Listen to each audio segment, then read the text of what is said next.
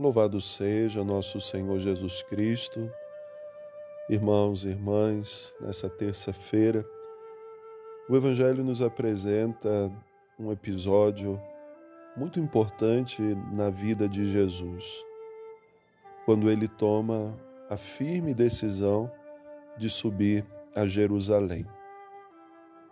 Sentindo que já estava se concluindo o seu ministério, ele chama a sua comunidade e sobem juntos para aquela cidade. Lá estavam as autoridades religiosas, políticas do seu tempo, aqueles que não compreendiam o ministério de Jesus e o rejeitavam. Mas Jesus precisa cumprir esse caminho. Ele nunca pensou em fugir. Quando lemos passagens do Antigo Testamento referentes à paixão do Senhor, se diz que ele não desviou o seu rosto de bofetões, de cusparadas. Ele se deixou conduzir como uma ovelha levada ao matadouro. Jesus seguiu o caminho.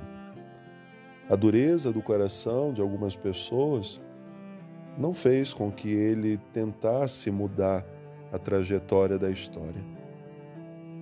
Leva consigo a sua comunidade, aqueles discípulos que foram chamados a participarem da vida de Jesus em todos os seus momentos. Foram testemunhas de inúmeros milagres, muitas vidas que foram transformadas, grandes sinais que Jesus realizou e ali eles estavam presentes. Mas eles também são chamados a participarem daquele momento mais difícil, porque se confronta com a dureza do coração daqueles homens que negam que Jesus é verdadeiramente o Filho de Deus. Enquanto estão indo a Jerusalém, alguns mensageiros vão à frente preparar algum lugar para que pudessem repousar, fazer refeição, e param num povoado de samaritanos. Sabemos que samaritanos e judeus não se davam muito bem. E quando os samaritanos perceberam que aquele grupo ia para Jerusalém, não quiseram dar acolhida. O que causou no coração de Tiago e João uma grande revolta, a ponto de dizerem a Jesus: Senhor, quer que mandemos fogo do céu para destruir essa gente? Quiseram tratar com violência aqueles que os trataram com indiferença. Tiago e João eram conhecidos como os filhos do trovão.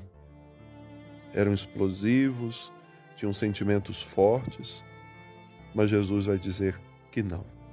Não era dessa forma que as coisas deveriam acontecer. E essa mensagem nos é muito atual. Quantas vezes nós também sofremos pela indiferença dos outros, as intolerâncias religiosas, já refletia também ontem sobre isso. E muitas vezes o nosso coração se enche de raiva, de rancor, e às vezes queremos agir também com violência. Mas hoje o Senhor nos reprime e pede de nós conversão.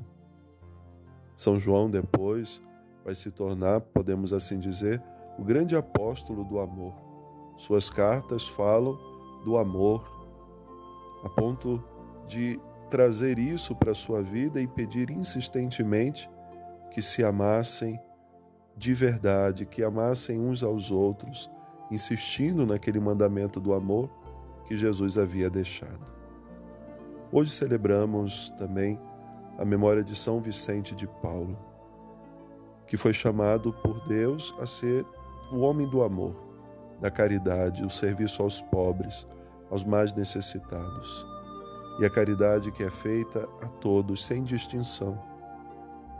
São Vicente viveu uma vida toda entregue ao cuidado dos mais necessitados.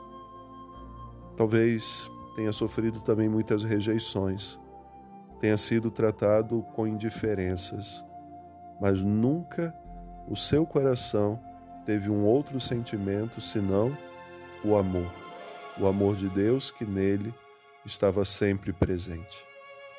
Pedimos então a São Vicente que nos ajude a cuidar dos mais pobres, de tantos necessitados que batem a porta de nossas igrejas, de nossas casas, também a porta do nosso coração, para que assim sejamos hoje apóstolos do amor.